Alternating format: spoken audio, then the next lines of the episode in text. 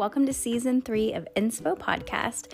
This season, I'm answering your questions. So, any question that I get that I think is valuable and I think that would have helped me when I first started, I'm going to give it all to you. Whether you're listening in your car or listening at home, I hope you enjoy season three of Inspo Podcast with Jenna Cash.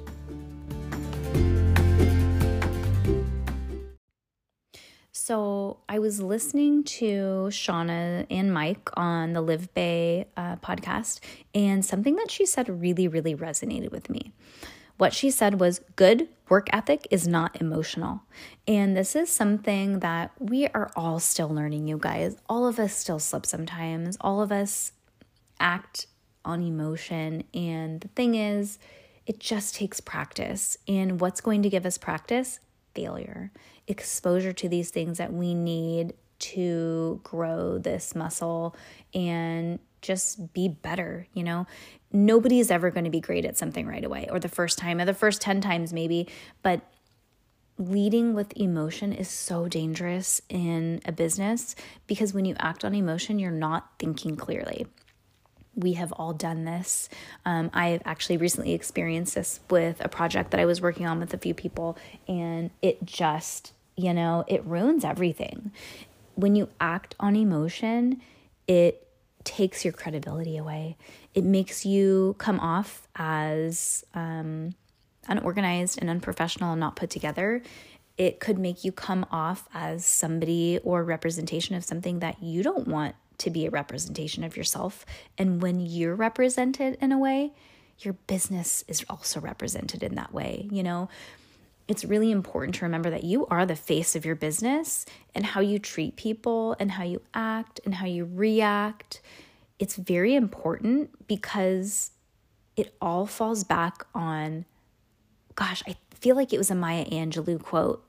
And it goes something like, you know, people don't remember something, they always remember the way you made them feel. And it is so true, right? Sometimes you know, we don't always have control over, you know, some customers who are just like upset. Yes, of course. There are there are exceptions to every rule, but as a whole, you know, how you respond to things, how you are able to or are not able to go with the flow with certain things, these are really really important. In business, nothing ever goes as planned. I'm telling you, you know, I used to say, I'm going to have my business until it runs itself. And now I look back and that is comical because a business never runs itself, especially when you're the face of a business or part of the face of a business or the culture of the business, really.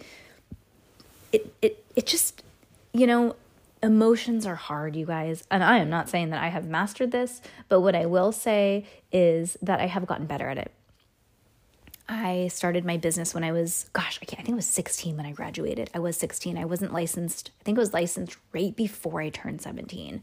Um, but I was licensed probably well before I was emotionally ready to own a business. But the thing is, um, now I've been in this for over two decades, and I can I can solemnly say that I have watched myself make so many mistakes based on emotion and you know how I felt at the time. And what I should have done was slept on it. What I should have done was go with the flow. What I should have done was, you know, try and see the other side, the other person's perspective or put their shoes on. And, you know, it's like that other saying, there was this, I've seen, I think it was a meme. I've seen this quote by this professor and he says, okay, throw this, this um, plate on the ground and they're like, okay, so they throw the plate on the ground and they say, no, glue it back together. So they glue it back together.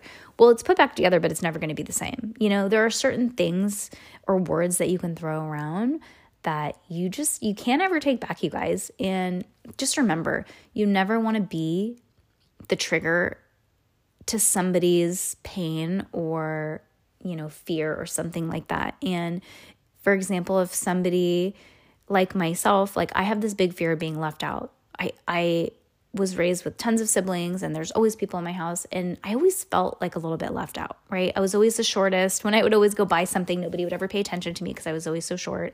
Um, I always felt unseen and just left out. And you know, in high school when you have people who aren't nice, of course, we all have experiences like that. You know, it's just it just really triggers me. And I just recently had this experience where somebody was left out and it just triggered me. And I cannot the whole point in SoCo Lashes was so that people felt welcome.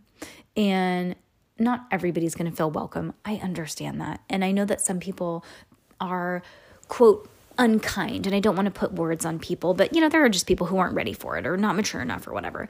But, you know, if somebody is just blatantly being left out, I have this emotional response. And, you know, I feel like I have to protect that person. So remember when you have an emotional response like that, I made myself wait. I made myself sleep on it for a full 24 hours. Actually, no, it was it was 48 hours.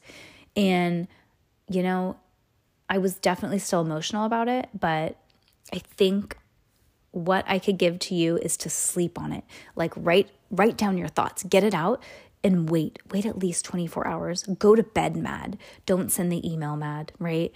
And I just know that in business, you know, a lot of us are just winging this, winging it in this industry because we just kind of got dumped into this, right? It's like every man for itself. We don't know what we're doing. And people expect us to know everything. And the thing is, we don't know everything. And even business, even like, so my boyfriend has two master's degrees and he still doesn't know everything, right? There's so many things that he doesn't understand that I understand and vice versa. But the one thing that I have learned over the time is you know, just what Shauna said is good work ethic is not emotional. And you have to learn how to separate yourself from that and don't talk about it until you're not upset, if you can help it. And I know sometimes that's not possible, but separate the emotion. And I know that's easier said than done, you guys. And I have made the mistake over and over again. And after these 48 hours that I just went through, um, I can say that I should have waited longer um, because now I think that I could have talked about it in a more upfront, black and white kind of way and gotten my point across just as well without being aggressive. But my mistake I've learned my lesson and if I can pay this towards uh, pay this forward to you guys and be a little bit vulnerable, sleep on it until you're not mad. And it's like man, I just I I have this this thing inside of me where I feel like I have to stick up for everybody, but you know, sleep on it. Sleep on it until you're not mad. There's my vulnerable my vulnerable story, you guys. I hope that was helpful. I hope that resonated to you. And thank you, Shauna, because you're right. Good work, work ethic is not emotional. And I really appreciate that. I really, really needed to hear that. And that really helped me today. And I hope that this helps somebody else that really needs it um, because we're all going through stuff. And man, thanks again, Shauna. Love that.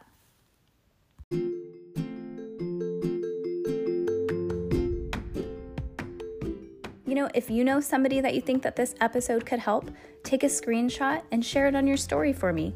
Or if you could, give me a five star rating and leave a written review. Appreciate it, you guys.